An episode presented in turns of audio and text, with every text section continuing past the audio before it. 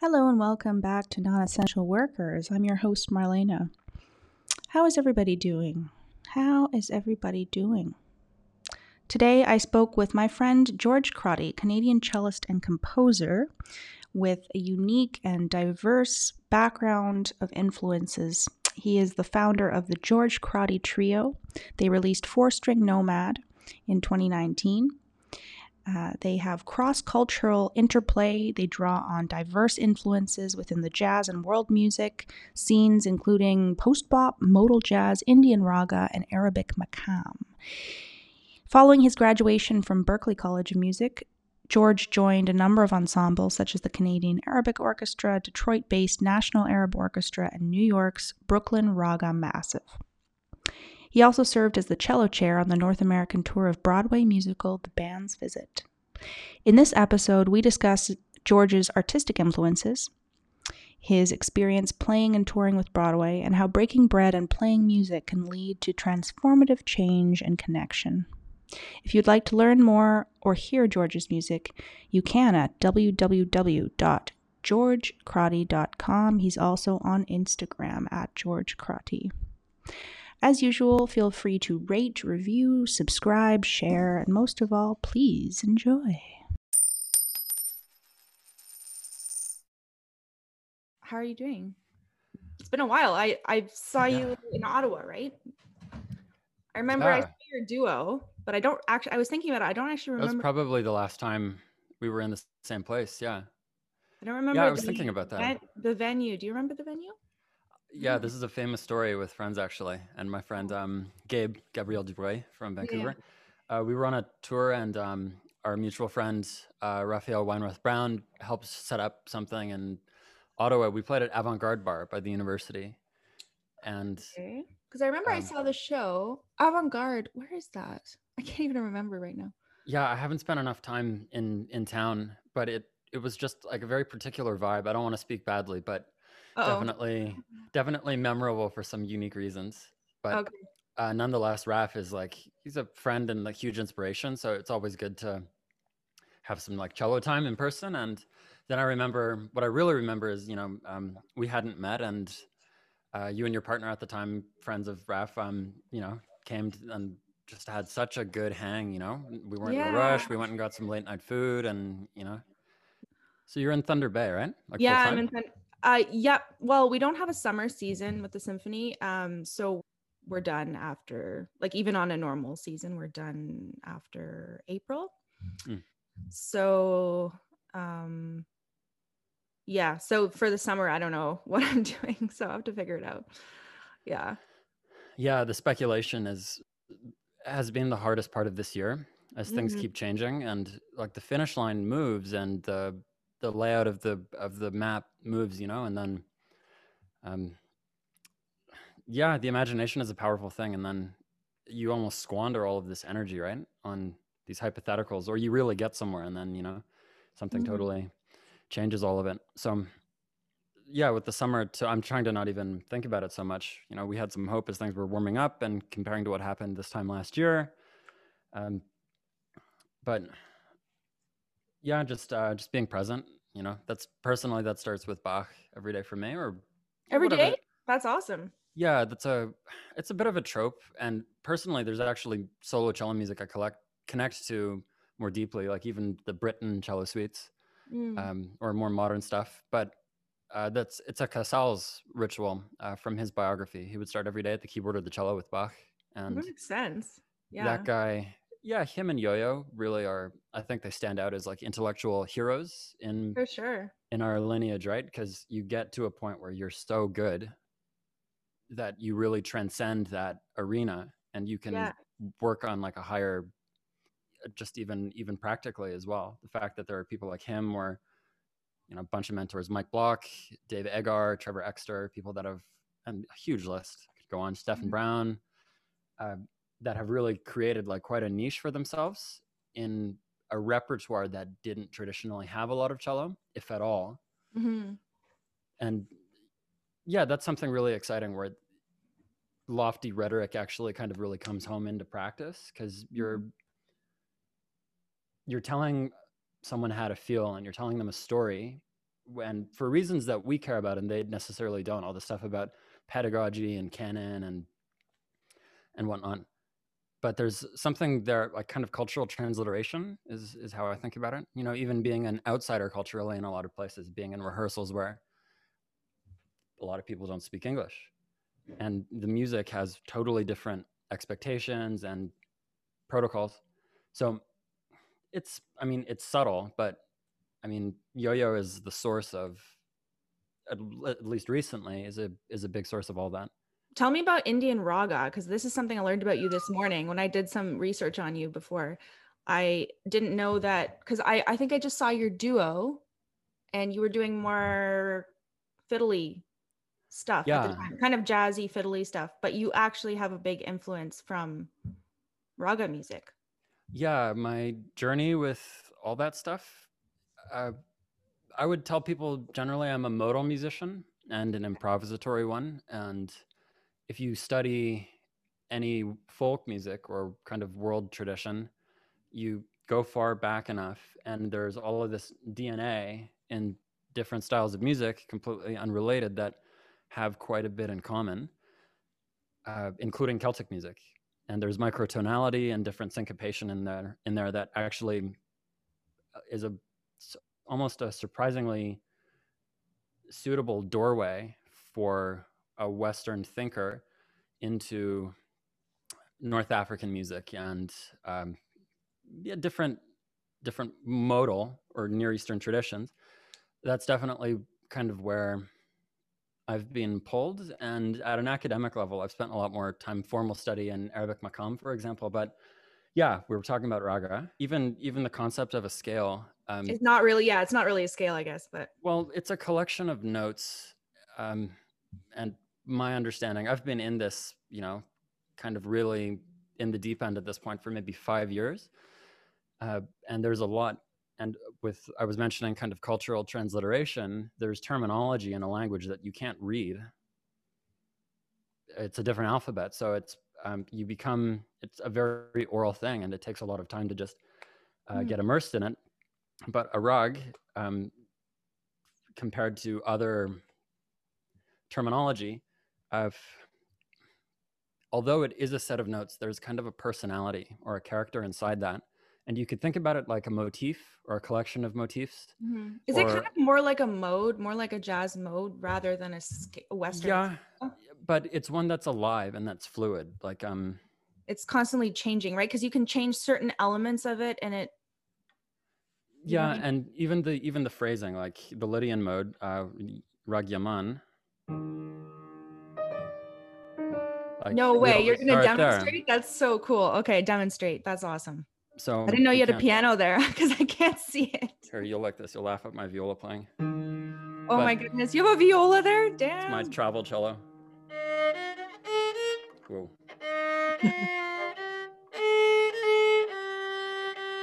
so if we're in E flat, hmm Do is sa, sa re ga ma pa da ni sa. I'm really out of tune with the piano. That's okay.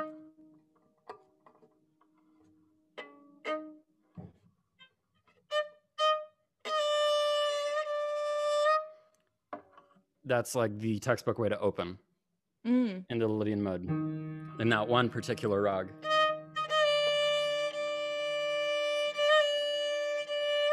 And I'm not going to play anything else on the viola. That's okay. I shouldn't really.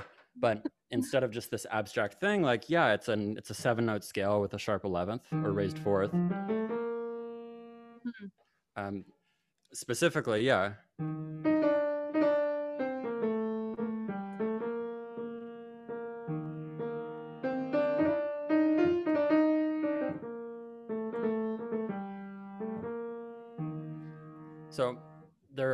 Shapes and stories inside them Mm. that bring that really bring the notes to life in a way that the concept of uh you know E flat major and equal temperament can't really get to. Yeah. And and there's a lot of inflection. E flat major is always E flat major, right? There's no you don't really change it. I mean, you change you I mean, you change the minor ones slightly, but it's it's not even close to the same thing. Yeah, I will say having ventured into these rabbit holes, it's a pain. I'm doing a lot of session work uh, remotely these days for friends as well and uh, someone will say, okay, yeah, like, okay, here's some charts, easy stuff, 442. And that is like such a headache because um, when you play music that happens to move away from the piano, like for these kind of um, musicological reasons, your ear really shifts and you don't hear things in equal temperament anymore. Wow. Or, well, temperament, yeah. And uh, it's it's a lot and it's so subtle right but especially mm-hmm. as a string player like you start to really play the crazy game you know, how high is the third at this moment and yeah so yeah. i would warn people if if they want to go exploring you know at at your own risk because it's a it's a lot to maintain simultaneously and yeah you, like you were saying you you know we met and i was kind of doing a celtic thing and it's been a challenge to dig into one particular tradition or language because uh, you know I did undergrad at uh, Berklee School of Music in Boston, and I'll, I'll, sing the praises of that string department for the rest of my life. It's very progressive, it's very open concept, but the danger in that is that you know you can kind of find a lot of shiny objects and skate around the surface of very inspiring things. To go deeper though takes a, a lot longer. Were you doing mainly? Were you doing jazz there, like as your for your degree, or what were you doing? uh, a lot of everything. There's a concept that you know those are working musicians who are also teaching working musicians. So mm. there's there's not a lot of structure, and that's you have to kind of have a plan, and it really forces you to to figure some things out for yourself. Because I guess you're there in a way to not that I used to be angry about a lot of stuff, but uh, there's it's not because of our heritage or the you know the school or the canon we might have grown up in but i thought something's definitely pulling me away from this stuff. Because by the time i went to undergrad i'd played in a regional orchestra for a few years and done some chamber music and like this is great i love this but i am interested in composing. I'm discouraged from trying to do both simultaneously in this school of thought and uh, you know i had a phase listening to like a lot of metal and Okay, was so the only place that really reconciled it all. You and Raf have a lot in common then, right? Because he's he's definitely a metalhead. Yeah, absolutely. That's funny. Um, wait. So when you say you were pulled away from, what are you talking about? You're pulled away from classical, or yeah, from... classical music, and because that was your base, right? You started you started on classical. Yeah, Suzuki Conservatory, Yapa, all okay. that stuff, and I was at a sacred music school. Uh, uh, St. Michael's Choir School by Toronto, which was a totally different end of things Gregorian chant, Palestrina, uh, hmm. all that stuff, theory, keyboard lessons. And I thought, this is great. And uh, it provided a role in society uh, where you're really there, you're providing a service for people. And you, when you really see the effect of that, that's really stayed close to me. But in terms of the actual repertoire, I have something more that I want to learn how to say, and I don't know what it is exactly. So I just chased my tail for years. I was studying Maqam and jazz and bluegrass and uh, West Clare, uh, you know, Irish music and everything, and pedal boards and music production. Mm. Uh, so why is it that some musicians who start with classical can go on to do things like you and a lot of them don't have the desire in some way? Like why is it that some do and some and most don't? Well i can't speak for other people but it's been over the past couple years it's been a real privilege to be invited to do like more advanced level workshops mm-hmm. and and discussions lessons with people about this sort of material anyone in like described kind of professional level classical musician is highly educated and highly talented but i think we can agree at least anecdotally there's some baggage and there are some things that kind of damage us to get to this way that uh, you know that there's healthy discussion about right now. How can we reform these things? How can we rescue this music and this community that we really love so there's nothing wrong with because you would hear people oh, bashing classical kids that can't improvise or things like that. That's not healthy. No. Um, yeah i guess i'm wondering what you what your thoughts are on the blocked people maybe yeah maybe the blocked people. Yeah. Well it's a completely different skill set. Um, even the way we practice scale routines and stuff uh, they're different finger patterns. And there there's a point in improvisatory music where you can do things with your own hands. Like i would stop short of actually trying to demonstrate any of this especially because it's a rabbit hole and a little bit um yeah there's this kind of pubescent like jazz flexing that people start to do with this high level theoretical practice. But say okay like without rehearsing this i want you to do four octaves up in e flat major and then find a pivot note and come down in D, and then go up in C sharp, and then come down in B flat, and then it's all at the tip of your fingers because you've practiced all of these things in different sequences instead of the ones that we know, whatever whatever those may be, three finger, classical, four octave scales, for example. Uh, you go across the neck. All right. So what can you play in fourth position without moving? Mm. And really get into it. And where are the passing notes and where are the ornaments and what's comfortable?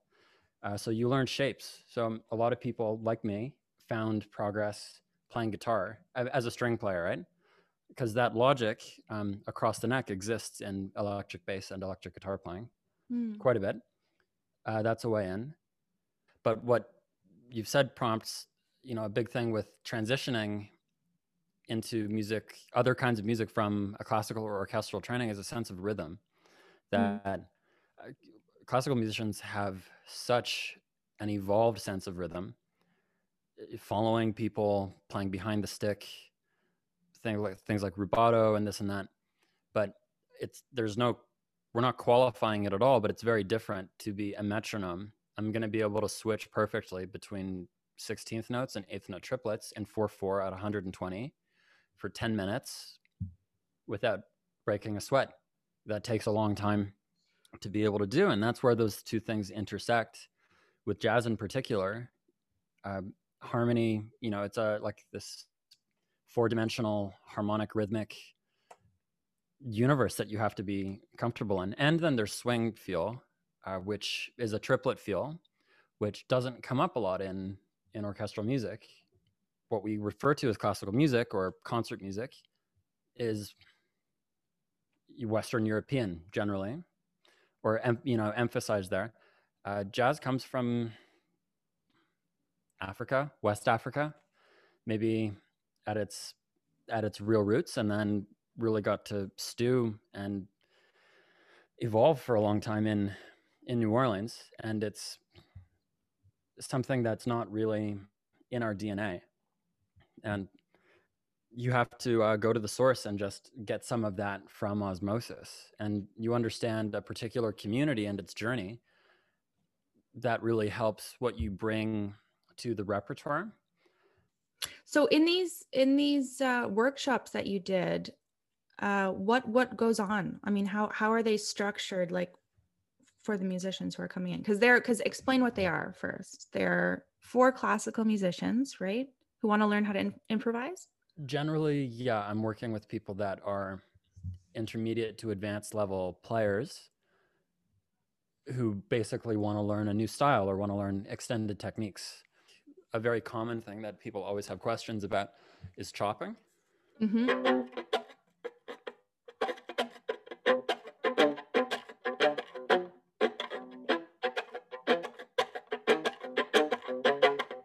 That kind of percussive mm-hmm. stuff that comes out of mandolin playing and bluegrass. So that's one very specific thing.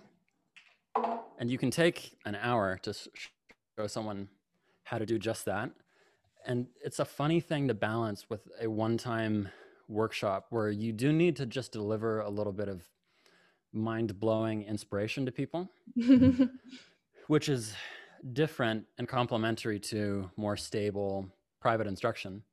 Mm-hmm. So you actually can't get into the weeds as much. So what I'm trying to do is open some doors, and I do provide resources in writing or in follow up with people, because I am just paraphrasing all of my intellectual heroes, people like um, you know Eugene Friesen, a cellist, teaches at Berklee, who wrote a book called Improvisation for Classical Musicians, mm. and that was sure like early days for me going through the same process when I was you know like 20 giving people permission and giving people the tools to play music from their heart instead of from the paper. They're not mutually exclusive, but when you take the paper away, you have to go inside. Mm. And people need to encourage you and educe that inside voice. And you can connect with your inner child. I tell all my students that we play for a living. We play, you know, it's it's a right, game right, it's something right. we should enjoy. So mm that's the icebreaker. Always, uh, I have to give kudos to Sera Smolen as well. She's been up here to SOCI and she teaches in Ontario, but she's from or she lives in Ithaca, New York, and was very involved in New Directions Cello Association for a long time. And as a young, like I don't know, six year old, I met her at a Suzuki camp, and her thing, first thing she tells all these people coming in is that there's no such thing as a mistake because hmm. there's this expectation in a certain kind of music where yeah some things are decided in advance and you score yourself depending on what's on the paper. Um, so you play groove games you play pentatonic scales you do call and response. Another favorite thing to do is actually get people playing with their feet. I've got percussion bells you use and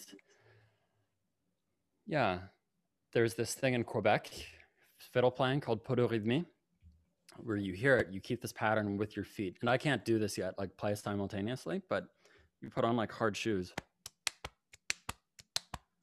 right? And it's just this driving hmm. force under the music all the time. So to give people permission to even tap their feet, right? If someone's been really conditioned, that's like such a taboo, right? do.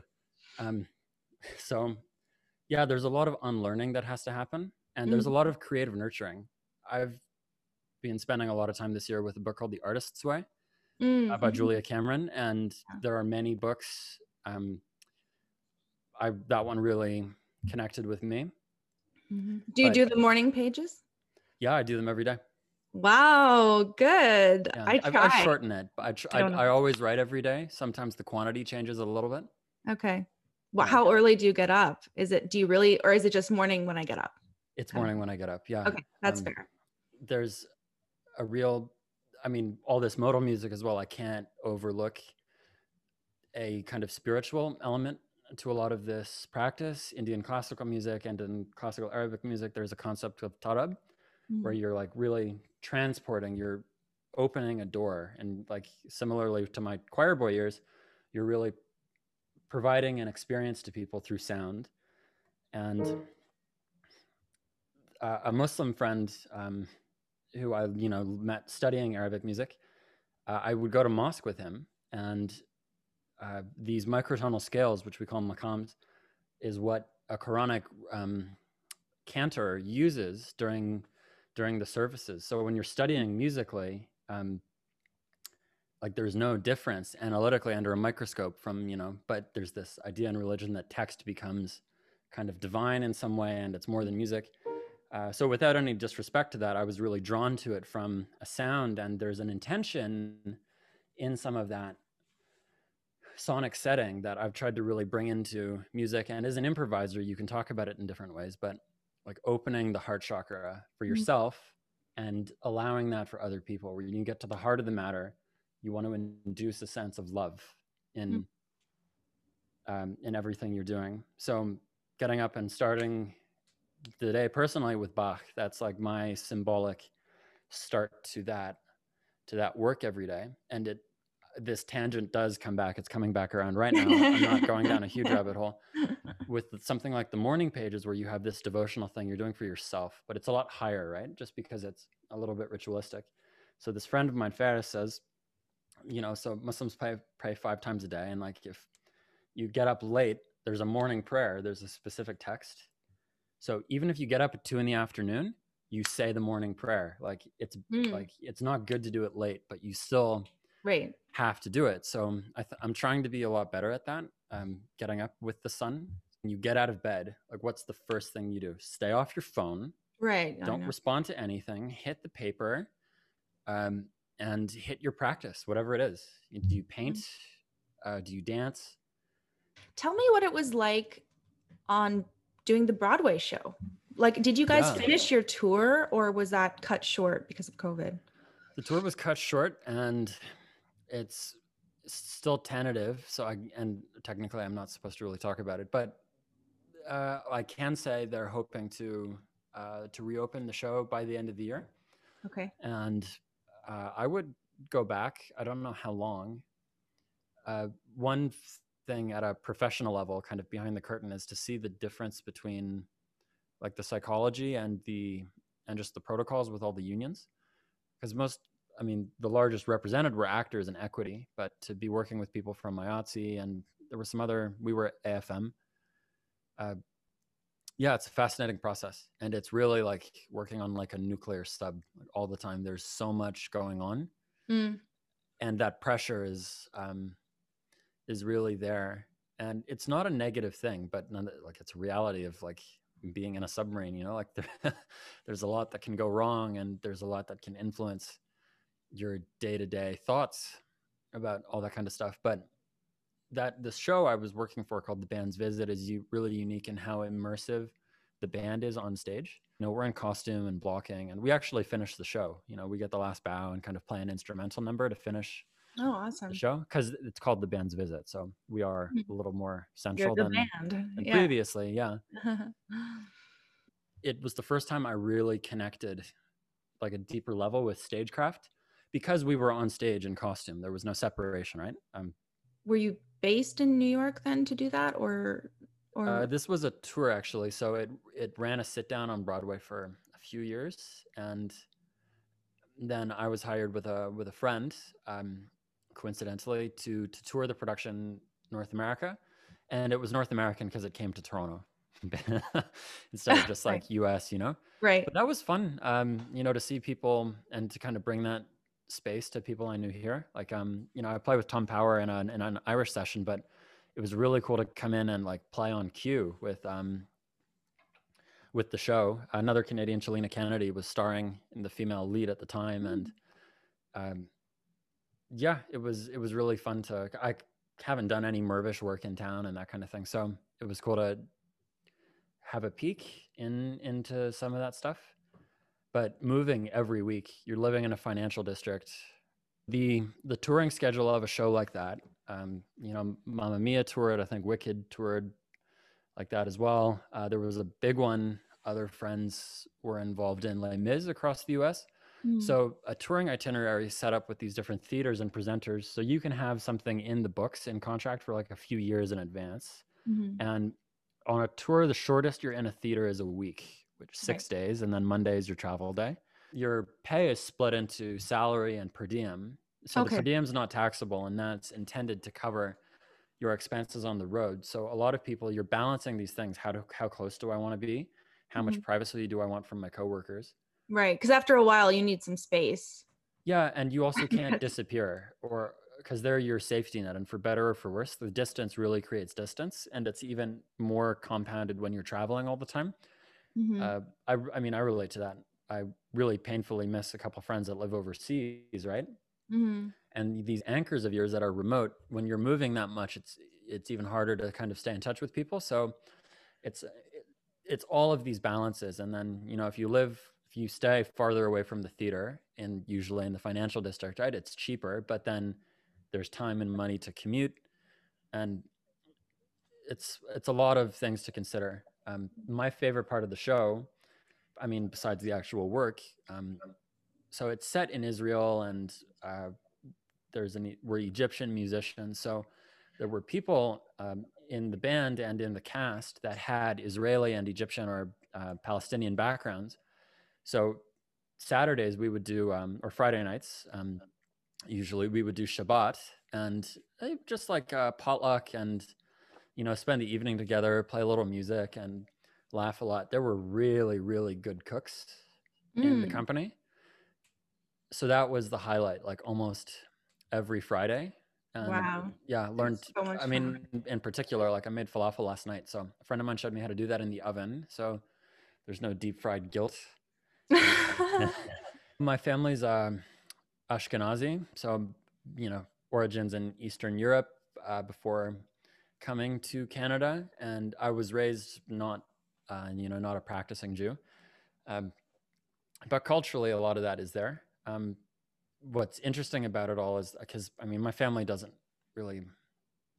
I mean, we're no one's Israeli, so like it's hard to, despite this whole thing baked into the religion about like the right of return and how that's been politicized. Um, yeah, one thing I am very openly, like very vocal about, is being very pro-Palestinian. Because studying uh, this music the way I did in undergrad, um, some of my best friends are from, uh, yeah, they're uh, Palestinians, Jordanians, um, Lebanese, Egyptian, and to really humanize some of that, some of that lived experience was um, very eye opening uh, to me. And there are double standards and rhetoric here that, um, you know, that are unfortunate.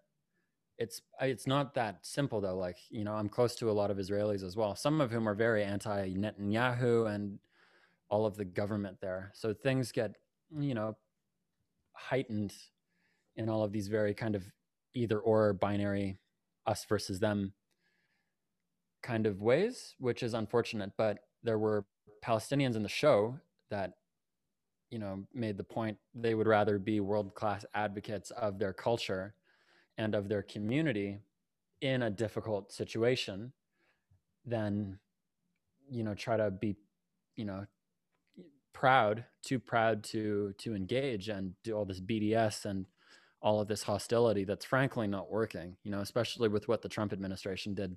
I think it's really been eye-opening to me to how to walk the walk of being an advocate and and having an activist element to to what you can do with your career musically. Uh, you know, it's easy for us to show up and play at an event, but how do you do more than that? Um, is something that I really grapple with, um, and something I'm trying to actually educate myself in a lot more right now. So a lot of the things that we reach for just kind of ring hollow and are self gratifying eventually. I am a recovering cynic, you know, it's been about 10 years in the process.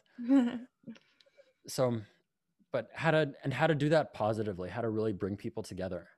Uh, in particular in Canada, I mean, it's, it's a, a raw nerve for people. Uh, because how do I, like someone like me, how do I authentically, really over time, consistently deliver and show up as um, you know, as like an ally and an advocate, uh, particularly for uh, indigenous rights or or lack of uh, justice in uh, in Canada in that particular way. Like, because it would just seem, I think, again, being cynical, it would just seem opportunistic to try to invite someone to collaborate because of who they are right yeah. on paper uh, but i would there's something more i would like to do and i'm struggling with how to do it in a way that looks and feels and really is wholesome mm. and and authentic because otherwise what are we doing you know we're just like living in this nice little vacuum in the conservatory or whatever you know mm-hmm. What is it that you would like to do? Do you have an image in mind or is it just kind of a feeling right now? Well, I would like to help and calling people to action is the easiest way to do that. Musicians bring people together. Like we're inevitably social creatures, right? Mm-hmm. In the concert hall or in a dance club, we that's you bring people together. And the, this Shabbat story I was telling was was the same thing like these universal equalizers uh, to use culture like to, it's really hard to hate someone when you break bread with them or to play music or to really connect with them it's good for you know someone as a human it's nutrients to like to have music around or to study music but when you can really harness it and synergize it with community needs as well you know mm-hmm. how do we mourn how do we celebrate how do we process things? How do we rally people to to show up and advocate for themselves or advocate for the people that that need the support. I remember we were in Washington on tour when uh, Bolsonaro set the Amazon on fire, and I couldn't sleep.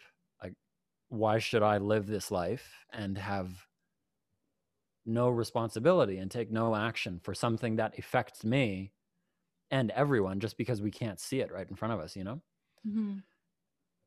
So, so I'll just keep, um, you know, tripping over myself about this. Uh, yeah, it's definitely a, a burden we i think we're and a responsibility i guess.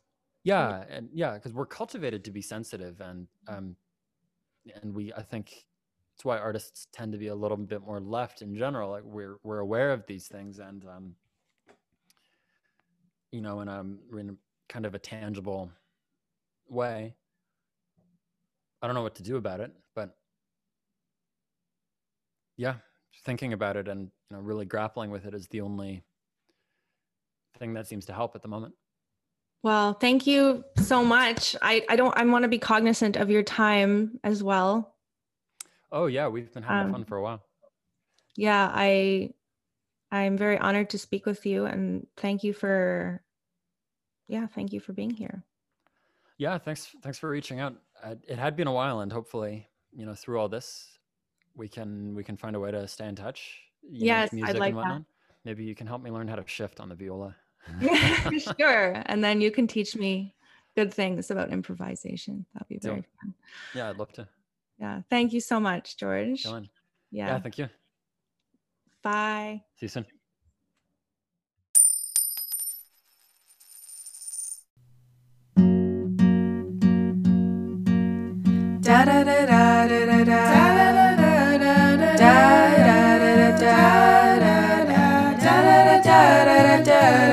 Da da da